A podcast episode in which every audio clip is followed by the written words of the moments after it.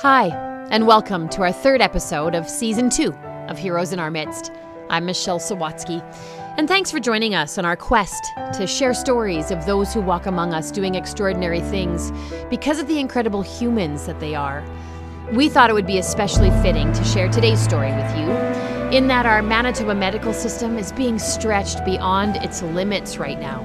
Most of us have no idea what it looks like on the inside of all of that. We thank our frontline medical workers and we know that it must be hard.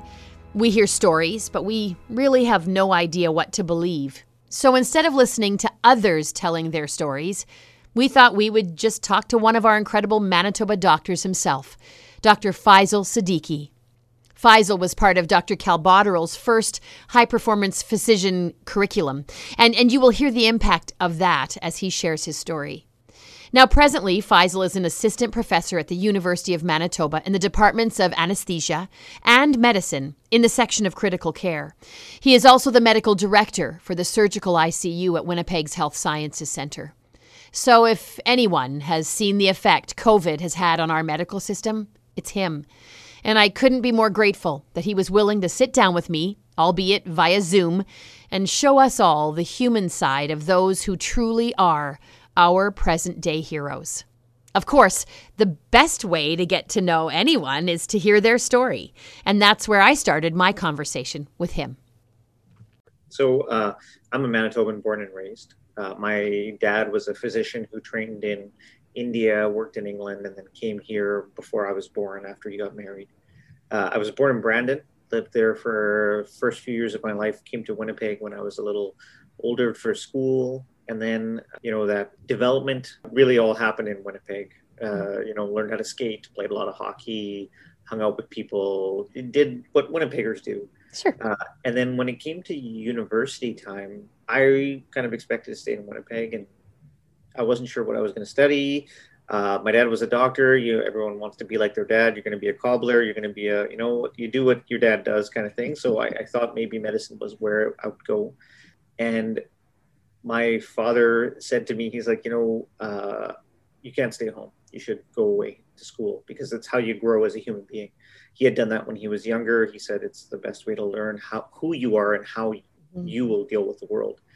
So I uh, moved away to Montreal when I was 17 and went to did a bachelor of science at McGill for four years, and uh, it was the best of times. It was the worst of times. Like, you know, it's, it's great to be in Montreal when you're 17 and stupid, uh, but holy smokes, do you learn how to grow up really fast?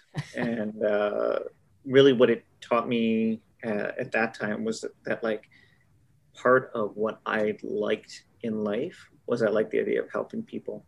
And, you know, I did a lot of volunteering in undergrad uh, I was on the executive for a couple of different uh, student body things because I just like the idea of like being able to change what I didn't like, but also helping in the areas that I could. Uh, unfortunately, at the just before I started fourth year of undergrad, my dad passed away kind of precipitously, and that threw our life uh, just uh, into shambles. We, you know, my dad was a single breadwinner in the family. I had two sisters. My mom and my sisters were in Winnipeg my younger sister was quite a bit younger than I am. Uh, my older sister was a little bit older than I am, but she, you know, was still living at home. And we had gotten to the point where um, it's like, I have to finish my degree, but then I better get a damn job because someone's got to make money and pay for bills. And my dad was, you know, he'd saved up enough money, but it wasn't, my mom was in her 40s when uh, he died. So it wasn't like I was didn't want to spend my mom's money. Like she still mm-hmm. had 30, 40, 50 years of life. And so I didn't want to be that guy. So um, in the end, uh, that fourth year was really tough. It was hard to pay bills. I didn't know where I was going to eat, where I was going to sleep for the night kind of thing.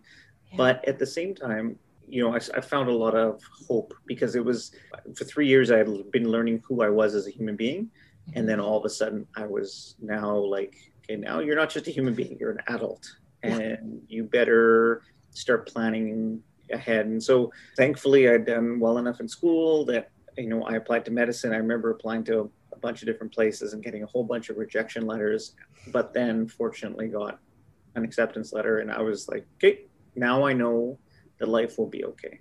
It sounds horrible. Um, it's not that I knew that I was life was going to be good. It's just that I knew I would have a job. And I knew that like those concerns that I'd had about, will my mom still have money? Will she be able to eat, sleep, have a place to go? You know, my little sister, my older sister, make sure that they were safe and comfortable.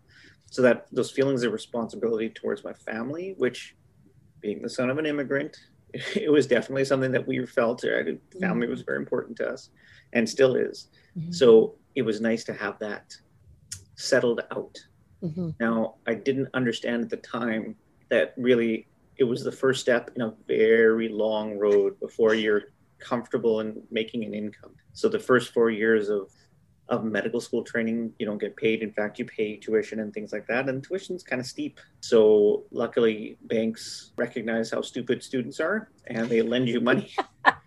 so that lent money helped pay for my bills, but also helped support a house. And I so I moved back home. My mom and my sisters were at home. We were all in the same house again, which was felt kind of nice again. But pretty much we were all like scrambling to make sure that we had enough money to pay the bills. When I finished my medical school training, there then you have to pick what specialty you're going to do. And mm-hmm. for four years, I thought I'm going to be a, a psychiatrist like my dad. I loved it. I thought it was great. I really was intrigued by the medicine behind it. I loved how you could help people. Unfortunately, I did a about three months straight of psychiatry as a medical student and realized at the end that like I didn't like who I was when I came home at the oh. end of the oh. day. And the reason why was because I felt horrible that I couldn't help the people right in front of me at the moment. Mm-hmm. Because the the issues that brought them to the hospital or brought them to medical care sometimes were issues that it's not um, uh, there's no pill there's no treatment there's no right. Uh, discussion. It, it, there's no um, instant fix. It's all slow methodical like oh you're you're having trouble paying your bills. I remember what that feeling was like. But you also don't have a job. I know what that feeling's like. But you you don't have the skill set to get a job. And now and now you have social complications on top of health complications on top of everything. And I, I felt like I wasn't able to actually cause any benefit to those patients other than be a shoulder to cry on. And what would happen is I would come home upset. Yeah. So I took it home with me and I realized I don't want to do this when I grow up. And that is very hard because medical school is, um, although it's competitive to get in, once you get in, it's still a competition for what do you do next. And you have a whole bunch of people who are really high achieving, who all of a sudden now have to compete at a different level for different things. So I was um, debating about what kind of career I want to have and talking to friends and family and uh, you know uh, I we we have no one else in our family as a physician but my dad had some friends who were physicians and I talked to them uh, and they all said the same thing. They're like, this is a tough job. Mm-hmm. And you will have days when you will hate your job, and that's okay. The problem, the thing you have to find is something that you can tolerate the bad days because the good days are that much better. Oh. And so I took that to heart in the sense that, like, I'm not looking for happiness every day. I don't think that I can be, again, I was taught to work hard, taught to put in effort. I couldn't be the kind of person who searched for happiness. And if I didn't find joy today, I was give up what I'm doing and go on to the next thing. Right. I, I, was a little bit more um, longitudinal in terms of how I thought about that stuff. So what I did was uh, I looked at options that were kind of reasonable, kind of in between um, psychiatry, but also where I could help people. And that landed into this realm of like pain control and chronic pain. And that's where anesthesiologists and psychiatrists work together. And I thought, oh, this is great. I'll try something like anesthesia for a bit and see.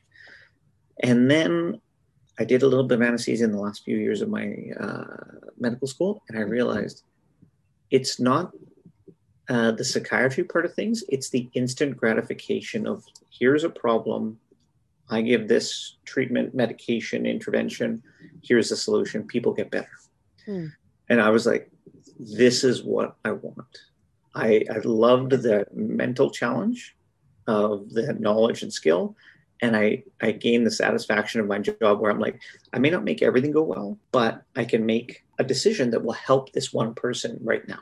So that led me down a little bit of a path where I was like doing training in anesthesia. And again, I had been back in Winnipeg for about four years and realized I uh, love my family. I love Winnipeg and I love the people around here, but I wanted to not be in Winnipeg back kind of under the without living with my mom, you know, like in that kind of yeah. age of life.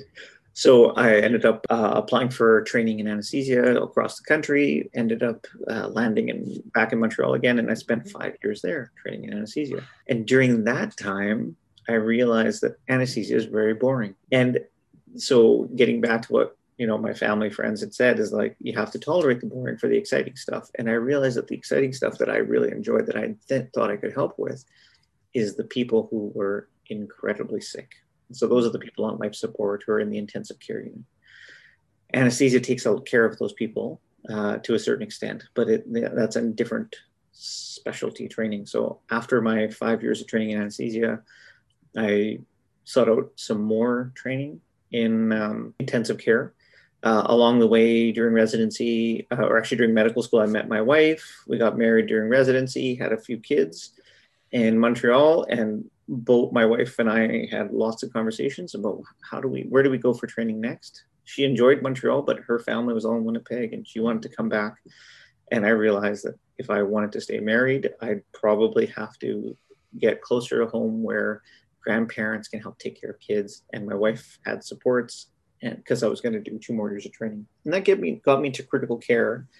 Um, and thankfully I was accepted into the training program here. And not trying to cut a long story short, but just to fast forward to like kind of the big change is that intensive care taught me that life ends for all of us.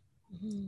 And there's a time and a place for it. And sometimes there's things we can do to help uh, people get over a small speed bump that might lead them onto a little bit of uh, the need for a little bit of extra help for a bit. But sometimes it's an irreversible disease uh, you know, life it, it, it does end at all times, and I was having trouble managing people who I thought should survive but didn't. Right. And I was also having trouble with people who I thought, oh, I'm pretty sure I know this is going to be a terminal uh, in illness or injury for this patient, and they got better. Hmm. And I would like, what am I doing wrong? Like I'm I've done all this training and I can't help. The people that I think I can help don't get better. The people that I think are not are beyond help walk out of the hospital. So what what am I doing? Am I really that important in this all? and actually, that's where one of my mentors, who was doing some work with Cal, uh, he actually was doing a research study with Cal and said, "You should try this. It's training on how to be uh, in the moment and how to improve your performance in high stress situations. And I was like, sure, like I'll, I'll try it. yeah. And it changed my perspective. It didn't make me a better doctor, mm-hmm. it made me a better human. And it made me recognize that the difference between what I had thought was important, like prolonging people's lives, mm-hmm. making sure that they got as many days as possible, that wasn't what I had control over and instead what i had control over was how do i what medication do i choose now? Is this the right choice for this patient? Have i considered all the options? If, if i'm doing a procedure am i doing the procedure effectively appropriately in the right instance? Am i making the right choices along the way? Because if i focus on the steps that i can control then the outcome will happen whether i like it or not. And i could divorce myself a little bit from the responsibility of that but I am incredibly responsible for the steps that I choose. Mm-hmm. And hopefully that helps more people. And so that change in perspective allowed me to focus on the more important things when I was talking to patients and families. I stopped being worried about are they going to live or die because we're all going to die. Right. But I started talking to families and say, we are going to do our best. We are going to offer you everything we have, but I don't know where this is going to go. And that um, ownership of not knowing and being horribly like brutally honest with patients about i don't know if i can help you but this is what i know i can do it's um, helped me manage patients. And I've also had patients say to me stuff like, I appreciate that you don't lie. And mm. I, I like, it, I feel horrible when I hear that because it means, do you think that we're all lying to you? Yeah. but at the same time, it made me recognize that like, this is the gift that I can provide people. Yeah. This is this is the it's it's not actually the 15 years of university and 15 years of clinical practice and that acumen that I've developed. It's the I'm win here with you. We are going to do our best. There is nothing that we're going to be able to fix 100%, but we'll get as damn close as we can. Yeah. It it seems to me what I love about the human side of all of us is that you walked your journey through medicine, but that was your sport. You were training for it. You were competing for positions in it, and um, you know, I, and I thank you for sharing the human side because I think we assume that people who choose the jobs that you chose, in the end, you chose intensive care, critical care. I mean, you know what stage you're already getting these patients in and maybe speak to that how the general public i think we just assume well if you choose that job you just must naturally be tougher or be able to handle that. And what are some of the things that you use? Do you have some tools that you use every day when you sort of head into that uh, environment of yours? For sure. So i think a couple things to point out. One is cal's the perspective he brought to me or the mm-hmm. perspective change that i had helped me understand when I was stressed, why I was stressed, and how to manage it, which made me better at work. Mm-hmm.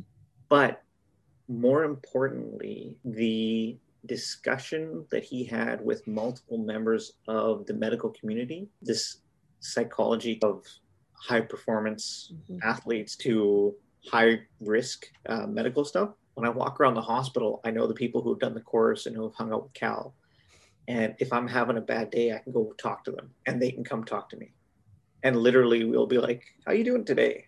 Everything okay? Just want to just check in. So it's been a culture change in the hospital environment that I work in that has made us uh, better at what we do and provide better care. The things that I can say that I incorporate into what Cal taught me, like just in, in terms of the perspective that I've gained, one of the analogies that Cal used was he was talking about downhill skiers and how they plot the course and they go through in their mind. And when I get to this gate, I turn this much. And if I turn too late, I'm going to be slower. If I turn too fast, I'm going to clip the gate. And so he talked about how, you know, if you start off at the top of the hill saying, I have to get there in a minute and two seconds because that'll beat the world record, that is too lofty a goal. It's not actionable if you don't get there in a minute, two seconds. Unlike, I need to change my angle from 45 to 35 when I hit that turn. Yeah. And so I was like, that's totally it. Like the goal of medicine is always like save lives, or people think that that's the goal of medicine, right? right? But really, if I go into work saying I'm going to save someone's life today, or I'm going to save everyone's life, people are going to die. I'm going to be a failure every day. But instead, if I say, I have to do this procedure right now. I need to make sure every step is meticulously done perfectly. And then if it is successful, it's because I did everything right, not because I'm good or bad, but it's because I did everything right. If it isn't successful, did I do everything right? I can go back and I can actually adjust my treatment so that the next time I try it, it's more successful. Mm-hmm. So that perspective is something that I teach trainees now because and and trainees, senior colleagues, junior colleagues, everybody. I'm like, you know, when people come and say something bad happened, I feel horrible, blah blah blah. You know, they want to share a story. I just tell them, I'm like, let's let's walk through your steps and say, did you do everything right? Mm-hmm. Because you must relinquish responsibility for things that you cannot control. People come in with diseases that cause people to die. That's our bodies are built for a finite time. Mm-hmm. So if we don't do the right thing, we can definitely expedite that. but if we did everything right and a bad outcome still happens, we have to be willing to relinquish that responsibility again and say, I tried my best. I'm going to go home and I'm going to feel horrible today, but it's not because I'm a horrible person. It's because something horrible happened to another human being. and we can separate ourselves from that discussion. So I use that uh, a lot. The other, like, it's a stupidest thing uh, Cal talked about, and one thing he taught me was um, he's like, think about a day that was exciting for you. And I was like, you know, my wedding day was exciting for me. He's like, did you sleep the night before? I was like, no, I was excited, right? I, I probably barely slept. Yeah. And he's like, and how were you during the day? Were you cranky and angry and irritated and whatever? I was like, no, I was excited. He's like, so when you have a bad night at work and the next morning you're like, oh, I feel horrible, and you prime yourself to feel horrible. So why don't you just say before you go to bed, like you walk through your day saying, Hey, it's three in the morning. I'm going to get two hours of sleep. When I wake up, I'm going to feel great. I'm going to get all this stuff done. And I know I'm going to take this time in the future to take a break. And so just kind of walking myself through the day. And so I thought, that's crazy. Like I do that all the time where, you know, you're hanging out with friends, you're traveling and you haven't slept for 48 hours and you still are ready to go. But then, you know, someone phones you in the middle of the night and you, you get disrupted sleep for four hours and you're a bear the next day like you can't let that affect you or you shouldn't let that affect you right mm-hmm. especially when people kind of look up to you in terms of leadership you don't want to go talk to a family about something happening with their loved one when you're not feeling on your game mm-hmm. so i incorporate that into my life like and i push it on my kids like you know my kids are like oh they stay up late working uh, on some project. I'm like, when you go to bed tonight, you tell yourself you're going to be fine in the morning. You don't wake up cranky, you know, like getting out on the right side of the bed. I'm like, you can do that. In your 15 years, you said, of all your training, which in itself blows some of our minds, by the way. I, I, think just in the medical field and some of the some of the things that you chose to pour yourself into is very impressive, by the way. But in those 15 years of training, you didn't know Cal for all of that, right? That came later on for you. Uh, can you take us there to a time where, you know, did it ever get almost too hard for you to think I'm going to do this medical thing and and maybe in comparison to how wonderful wonderful it is to have these tools. So I'm going to share a story that makes me cry every time I tell it. Um, so when I was in the middle of my training, uh, I was working in intensive care unit, learning how to do that. And uh, I had to take care of a young man who he was in his 50s. He had just had heart surgery, had come out into the intensive care unit, and he was sick, but was starting to get better uh, we had uh, kind of reduced how much support we were giving him. We had taken the tube out of his lungs, so he was breathing on his own. And he was holding his own for a bit, but then the next day he didn't look right. He looked like he needed more help. So we, uh, I, uh, we had to put him back on a ventilator. So uh, I was part of a team. There was an attending physician. There was a who had been doing critical care for a while. He was a mentor of mine there was a couple of other residents there and there was i was the one from anesthesia anesthesiologists tend to put it people on ventilators a lot so they said oh faisal could you do it? And i said yeah i, I think i can. Um, in the situation i like looking back i'm going to say that i overestimated my skill or i underestimated the difficulty.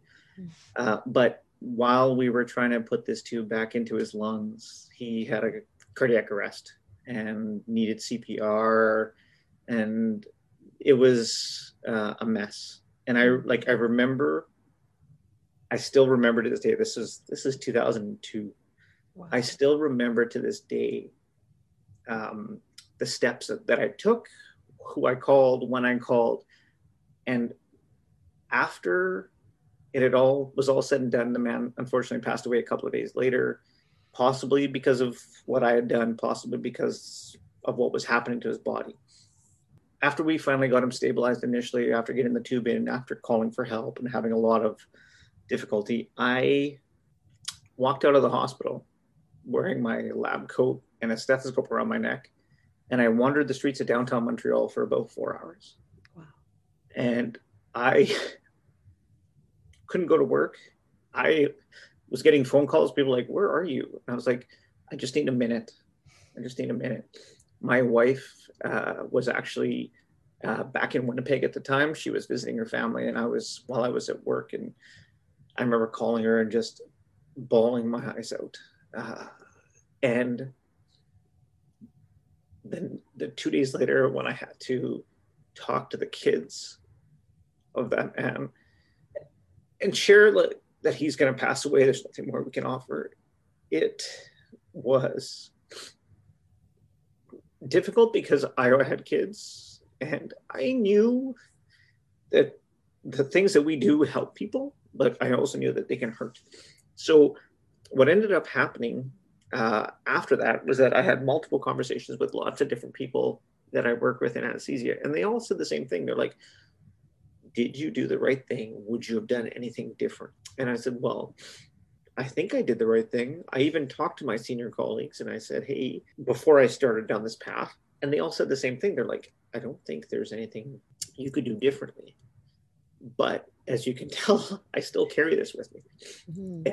When uh, at that time, there was a lot of, you know, there was, I had two groups of people in my life at the time. There was the colleagues at work who said, I can't believe you let that happen. Mm-hmm. And then there was the other colleagues at work who said, you did your best. We still trust that you're a good person and you try. Yeah. And you have more to learn. And I was like, I appreciated both those groups of people because the group that told me they can't believe that I did that, that was how I felt about myself. And the group that was telling me that I still like had more to learn, I completely agreed with. and so not to belabor the point, but like I find that situations like that have arisen since then it has been almost 18 years and I still think about this family. And I still think about the conversation I had with those kids because that's the part that hurts. Um, it wasn't the medical act, it was the fact that there's a family there who doesn't have a dad because it's something that maybe I was responsible for. Mm-hmm. So I uh, yeah, like I said, when I when I brought back or when we had this discussion at the with Cal through the course, I was just like, this is exactly what I went through uh, like five years ago. I yeah. wish someone had told me about this because it does change your perspective. And, uh, but now I get to have this conversation with other people. Right. When bad stuff happens, if I'm around, I'll be like, you look like you're having a bad day. Let's go talk about this. And I make sure that I follow up with people. And again, it gets back to that culture in the hospital that's changed because of the discussion that we've had with lots of different specialists. We're like, everyone knows, okay, you had a bad time. These are the people that if you go talk to, they're going to support you. They're not going to tell you you're great. They're not going to pat you on the back, but they're going to tell you that it's happened to all of us.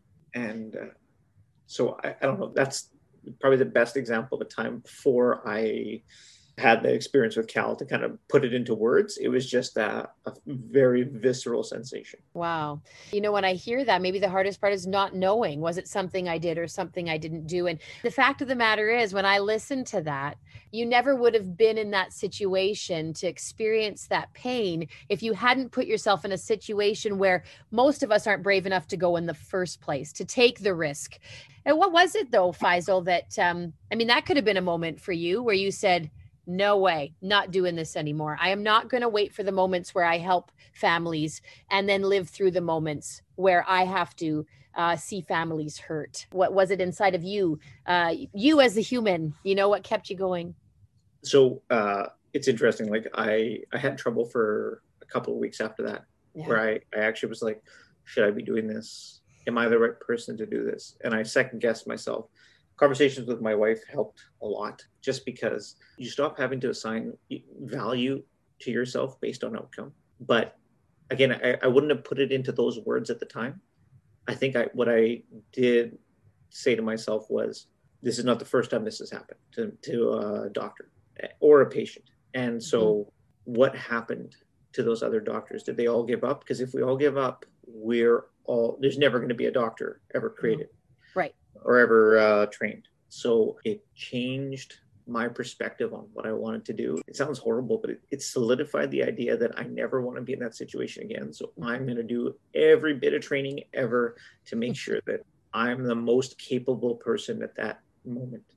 And so that's why I, I, focused hard on critical care at the time. But like I, I remember thinking to myself, do I need to take some time away do I need to not go to work for the next week? Can I actually face the rest of the team mm. and my colleagues? And, you know, when you're in training, you're always worried someone's going to tell you that you're not good enough. And so I went to work for the next couple of months thinking, I'm not sure if I'm good enough. And I wonder if today's the day they're going to find out. And uh, it hasn't gotten better. Wow. Like uh, I tell people that, like, the kind of grief that that strikes is something that doesn't get better. You simply get better at managing it. Mm-hmm. So I can still have a conversation while talking about it. Yeah. Without without having to pause too many times. Uh, but but it is something that you know uh, I've told that story dozens of times, literally mm-hmm. dozens of times, and sometimes in some pretty public forums. I was asked to speak at a wellness retreat for the residents in in uh, medicine, and I. You know, someone said, "Can you tell us the time that you failed?" And I was with a panel of five people, and I said, "Well, I have a short story, and I'm sitting in front of a room of a couple hundred people, and I kind of got teary eyed, and the people on the panel came and gave me a hug. you know, like it, it was odd. And then, but residents came up and trainees came up afterwards and said, you know, that's exactly the feeling that I have when I go to work some days. And I said, good. Like it, it doesn't preclude you from being a doctor. It proves that you're a human being. Yeah, and we and we need that human side of of doctors to remain. And I think it's just incredible though that the humanness you show and and how I think in society and what we're trying to do here, even in Heroes in Our Midst, is is to make the human element of people a strength not a weakness and i think eh, and and you've said atmosphere in the hospital has changed and really has training for for medical professionals. Has it changed our um you know residents interns students? Are they getting an opportunity to to hear some of this? So it's interesting you say that. Like i i'm take part in two or three different national organizations for resident training. Okay. And i can tell you that there has been a shift in the way that we train doctors over the past 20 years probably 30 years where focus on understanding the human aspects of medicine have have become more important without uh, sounding like an old man too much. You know, in the 50s, 60s, 70s, and 80s, if you wanted to get into medical school, you had to have the highest marks. And so it was the people who worked the hardest in schools, spent a lot of time with their books, they were successful when they applied to medicine. In the late 80s and 90s, there was a shift where they wanted well rounded students. And that has continued on where people with arts degrees who apply to medicine who may not have that same science background mm-hmm. they still have good marks but it's not that they read everything in biology that there ever was to read you know right. uh, and so they come through so that that's changed the flavor of the trainees that come through medicine on top of that society as a whole has moved towards like I, I, think we're kind of a meritocracy where we reward people who have succeeded in whatever realm we mm-hmm. assign value to. So education is one, sports, public service, all that stuff.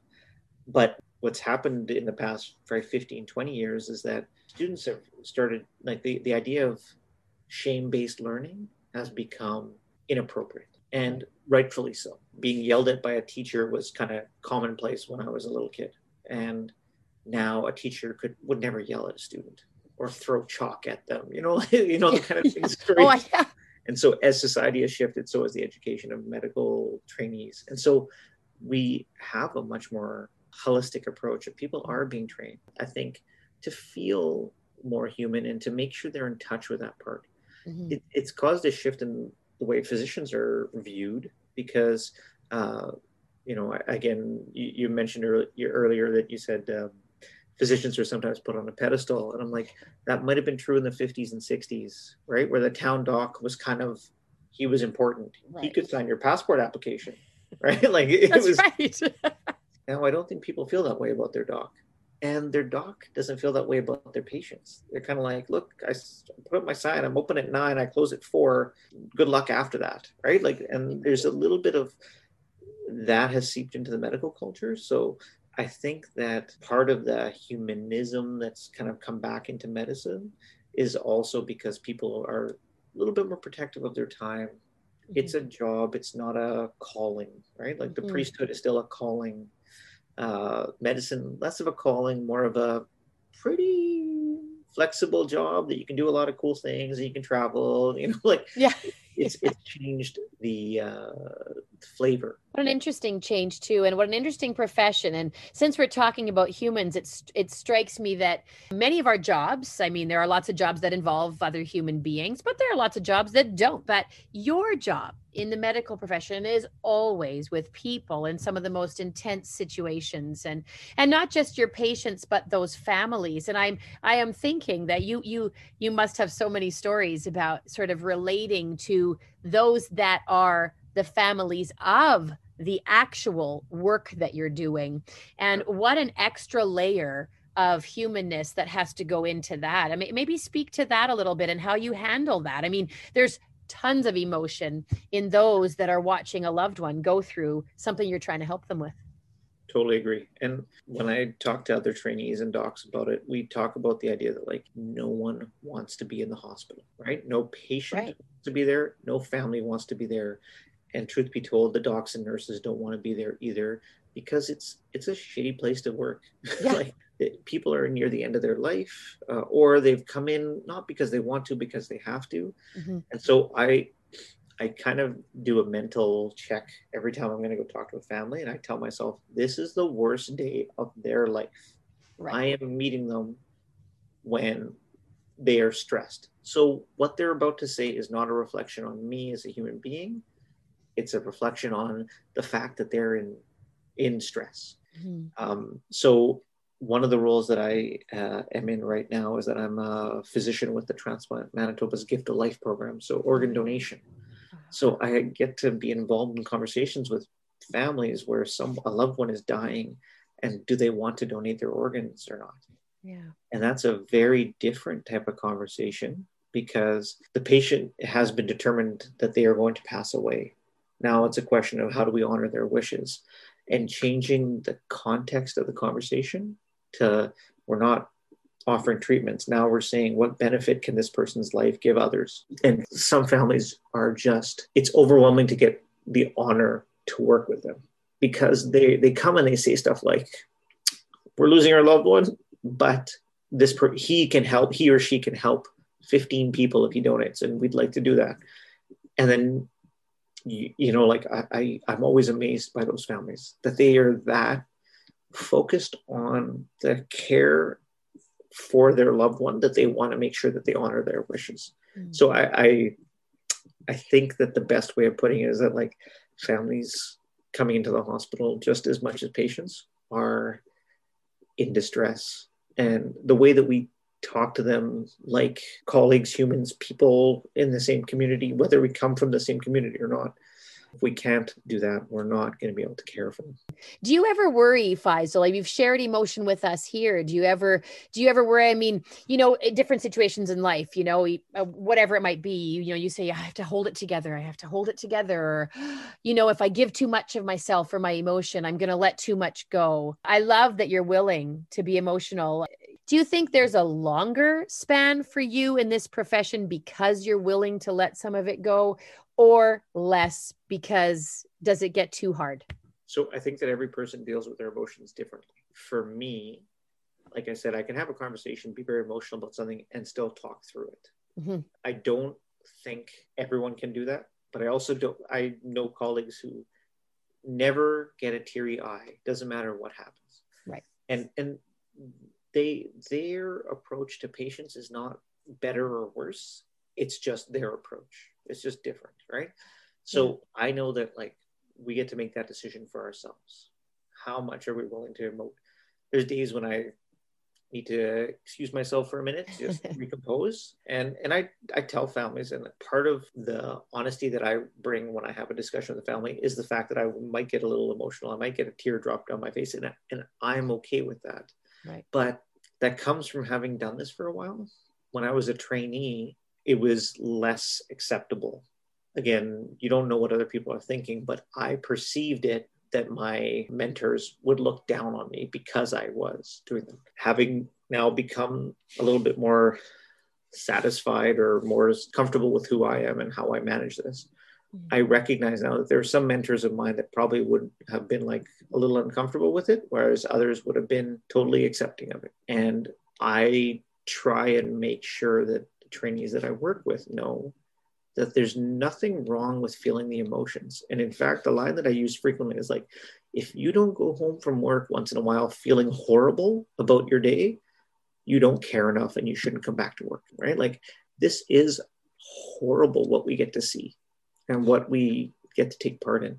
Not because we did it, but because, you know, young families struck and down by cancer, young people uh, with diseases that just you never saw coming. Yesterday you were fine, today you're not. Like the grief that we get to see in the hospital is intense. And if we don't feel a bit of it, how do we um, empathize with our patients, have a conversation that's honest with our patients. Mm-hmm. Well, I would be remiss if I didn't ask how COVID has affected your life. It's affected all of us. You and I are chatting by Zoom. We can't be together in the same room at the moment, but many of us um, we hear about uh, how important it is that um, we we do our part so that our medical system doesn't get overtaxed. But really, you guys have been already, and uh, the reality of COVID, the effect, of, you know, on your journey in this last little while. How has COVID affected our medical professionals and and you personally? So it was interesting. I had to go get a haircut a couple of days ago when they finally opened up, and. I remember going in and the hairstylist was talking to me and she's like, It's so weird. I get to talk to people again. And I was like, it's so funny because I haven't had that experience because I go to work every day and it's like a normal day. It's right. a busy day, but it's like a normal day. So the social aspects of, of work have kept me sane because mm. I still get to see people and do stuff. Now, the the effect COVID's had on our system is horrific. Mm-hmm. Um, and horrific people are dying. Uh, that happens. Uh, there's things we can do. Sometimes there's not the adjustment to visiting rules, uh, where I've had end of life conversations with people by Zoom or by phone call, where I'm talking to someone and their spouse is dying beside me, and they're not allowed to come visit because they tested positive for COVID, and there's nothing more that we can offer. So I'm holding their hand while they pass. Our nurses are the last people those people will see alive. You know, I find that horrifying. Yeah. That we've done this to people. You probably have heard about the visitor restrictions at funerals. You know, like yeah. that is a, funerals, like humanity has always used that as a time to gather and console. Mm-hmm. And we can't do that. I can tell you also that that's just the interaction between the patients and their families and us amongst the healthcare team members, there is a horrible amount of anxiety okay. about am I going to take this home today? Am I going to infect my mother, my grandmother, my kids? We've taken to doing things like a couple of uh, different departments have gotten hotel rooms where at the end of your shift you can go to the hotel, shower, change into street clothes, and leave the hospital without having to worry about taking something home you know, uh, people have reduced how much they visit their family. I might be infectious because of what happened at work today, so I'm not going to go see my mother-in-law, my mother, my parents, my you know, my kids, my uncle, my aunt. So that leads to an incredible amount of stress. So at work, part of my role also is that I'm a manager of one of the intensive care units. So uh, one of the medical managers. So what that means is that, you know, I kind of know all the nurses and I know who their families are. And I come by and I just say, Hey, how are things going today? And I, unfortunately, sometimes people tell you the truth rather than just they're fine. And that opens up doors where you have to, where you, you, you know, you open the door, you have to walk through it now. So I get to sit and I get to talk to people at three in the morning about how bad they feel every day coming to work and, and going home. So the caregiver burnout that's happening in the hospital is one aspect of this that I think we've got, if not years, maybe decades worth of difficulties coming mm. for how much this is going to hurt our system, not just healthcare, but humanity and like a society in general. Yeah. And I worry about like with the new variants that people are talking about, how much longer are people going to be tolerant of the restrictions and the, the needs? We hear how important it is that we you know adhere to these restrictions and all of that. And but from your perspective i mean we hear what effect it's having. And you know i, I guess a, a, small price to pay for those of us who can keep our distance and stay home and those kind of things. And you hear the messages but we don't always hear from someone like you who's you know behind yeah. enemy lines there so it becomes real. So thanks for sharing that. Um, uh, something came to mind and you know when i think about covid and i guess none of us knowing no matter what training we have this is catching us all and people we're learning all of our medical people we're you guys are learning as we go as well. And you know 10 years you look back and we get together again and you know maybe the my podcast is still going and you're still being a doctor and we look back at covid as a memory what do you hope your story will read? Like how you handled that or how you and your team handled that. How, how do you hope you look back at covid? I mean this is for, for sure a question you don't really know the answer to but what what do you hope? My my hope is that we as a society and i'm talking about manitobans in general mm-hmm. uh, but also canadians and whatever group you uh, ascribe to i hope that we look back and say that we did our best there's there's only so much that you can control. Uh, we can't control people who, uh, or sorry, we can't control the spread of a virus that we can't that has some people who are asymptomatic who happen to have it and they share it with someone innocently, but unfortunately spread it. Mm-hmm. I think that those kind of things we can assign a little bit of responsibility to the virus. I just don't want us to start assigning a responsibility for the spread of the virus to silly things where people have done things like broken some of the rules, changed the rules, decide, you know, whether it's medical science has said, oh, it's okay to wear this type of mask, and tomorrow it's no, that's not good enough. You know, knowledge changes over time. So I understand how that is going to happen. But I don't want us to have like, you know, dueling advice mm-hmm. that leads us to 10 years from now looking back and saying, what a horrible thing we did because we thought we were so smart. Right. It would better better be a little cautious. Um, I worry about the secondary implications. Like we, we, we, everyone's talking about the number of people who are dying every day from COVID, but the real scary number is actually the deaths above the average.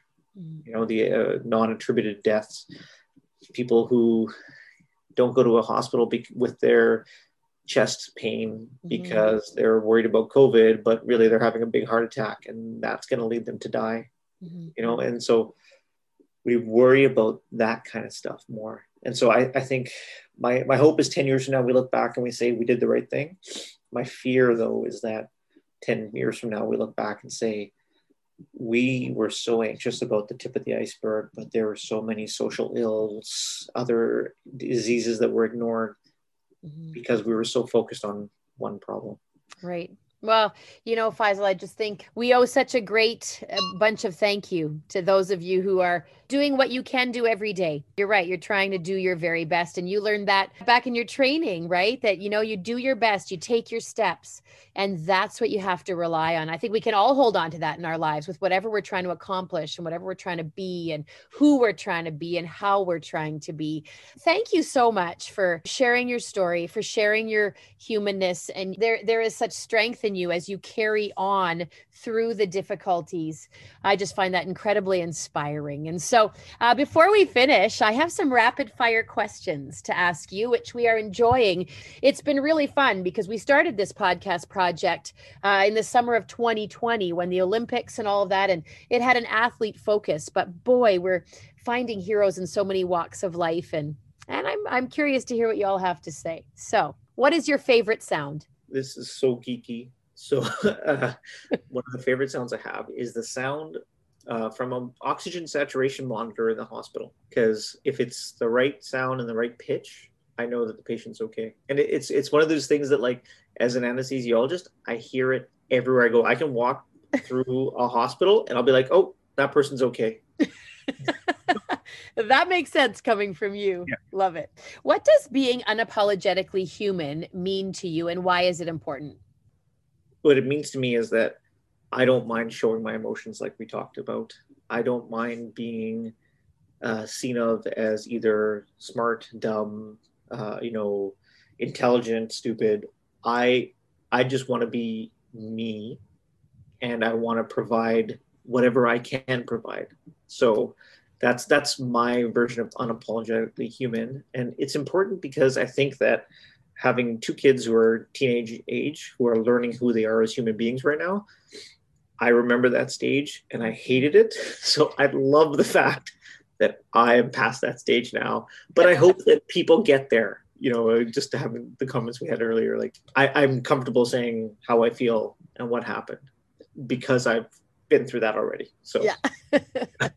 you know, of all that you've experienced, you have to have, uh, you know, a favorite crazy story or something funny that's happened. And as serious as your life often seems to be, uh, there's a lot of hilarious things that happen. So, uh, do you have a story for us? The most funny story I can tell you that's not too inappropriate is that in the hospital, one of the most interesting things is that people are not human sometimes. And what I mean to say is that like they're stressed out, they do crazy stuff that they don't intend, they don't mean to. Uh, a group of colleagues and I have a running text group where we send weird stuff that we've seen in the hospital. And literally in the past year, there has been a significant increase to found food in the hospital. You're walking around like, why is there a burger sitting on the floor? Like, and so it, it's very childish, right? But we're like, the goal of the game is to who can find a whole meal in a day. and so we will routinely like we'll walk around and be like, oh my god, there's like half a milkshake, and someone will take a picture of it, like literally spilled on the floor, be like, look what I found. Anyone want to come join me for lunch, right? like, so we we try and find humor in those silly things. That's the kind of thing that we find is safe. It also is a little bit it's intriguing because sometimes like you know, like literally, I, I think someone found like a half-eaten uh, grilled cheese sandwich, and and there was there was like three pieces of sushi on top of it. And we're just like, who's eating sushi on a grilled cheese sandwich? that, that's probably a funny story that's safe. Faisal, what does hope mean to you? Uh, hope means change. When people are hoping for something better, different, whatever, really what they're hoping for is that they something to change in their life mm. that they don't like. Yeah. So you know, I hope to do this. Well, it's like I hope there's a change that allows me to do that. Yeah, for sure. What is your biggest takeaway from the great pause? The amount of time we get to spend with family and loved ones. Mm-hmm. And I feel for the people who are isolated from their, you know, extended family. But if you have even one or two close people, mm-hmm. that time, like I, the thing that I've learned the most is that I love being at home before everyone's you're always so busy you've got somewhere to go something to do some place to be. I love having nothing to do at home having family there with me. Yeah. Who is the bravest leader you know? Why is that? And what elements of humanness did they display and allow others to display? So the bravest leader i know was actually the guy who got me involved in the research with cal. He has since passed away. His name was dean bell Dean was not uh, a traditional leader. He was a he was an educator as well as did a little bit of management stuff. But what he brought in terms of like my life, career, and leadership was mm-hmm. that he he brought individualized um, care. So he didn't have when when he came to talk to you, he talked to you like you were you, not this is the talk I gave everybody who's like you. It's like these are issues that you need to find so or you need to describe because i noticed you do this this this and this hmm. so he was blunt he was a very blunt instrument that, that would sometimes bludgeon you at least your emotions but it was always from a position of uh, of caring mm-hmm. so i think he was probably one of the bravest people i know because of that Awesome. What is an example of the best in humanity that you have seen during this time? I cannot tell you how much we appreciate the volunteers who've come in to help families when near uh, the end of life. Mm-hmm. We've had a exceptional group of uh, volunteers who come and like you know my comment earlier about standing there and holding someone's hand as they die. Yeah. We have groups of people who said this is something that we can help with. Wow. And they, you know, we were fortunate enough to get uh, some donations to get iPads together for the intensive care units and for letting families and friends talk. And we don't have the time to show people who've never had an iPad before how to use it, but these mm-hmm. volunteers come in, get on the phone, talk to grandma and grandpa, walk them through how to do a Zoom call. and then get them to see their loved one in the hospital. And so it, it sounds horrible because as a kid we were always taught spend as little time as possible in front of a screen but now but now getting people to actually interact with people that they couldn't see.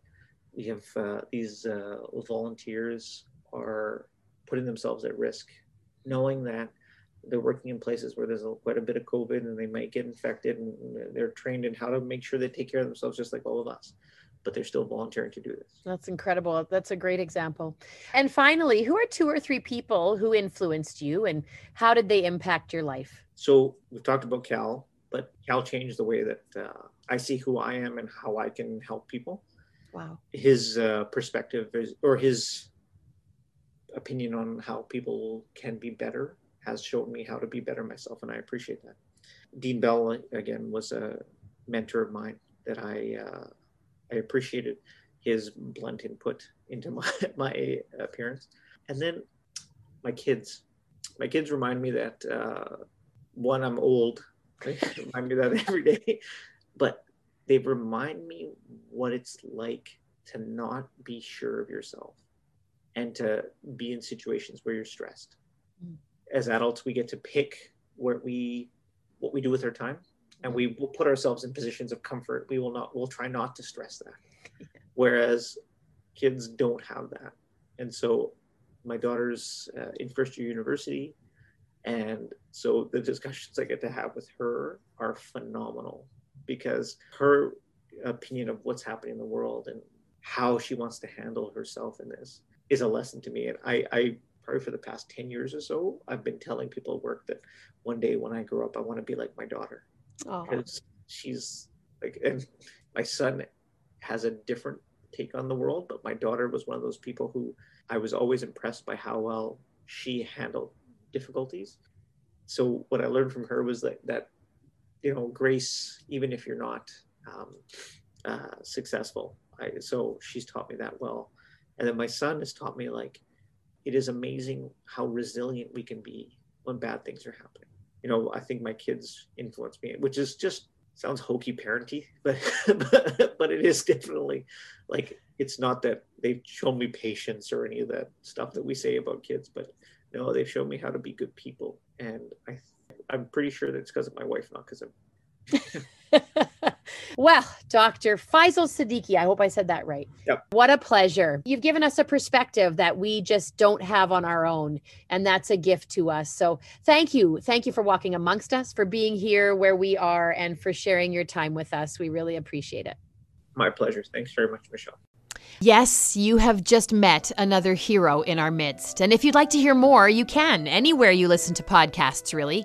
And if you want to dig deeper, you can find all of the episodes and see what our heroes team has taken from this conversation in the resources section at heroesinourmidst.ca. And we're not done with the medical field just yet. Dr. Chow Pham is our next guest. Her story begins in Vietnam when, at just five years old, her parents put her on a boat, all alone. And it ends in Manitoba as an emergency room doctor and University of Manitoba professor. An incredible story. It drops Monday, June 7th, and it'll be worth the wait. Thanks for listening.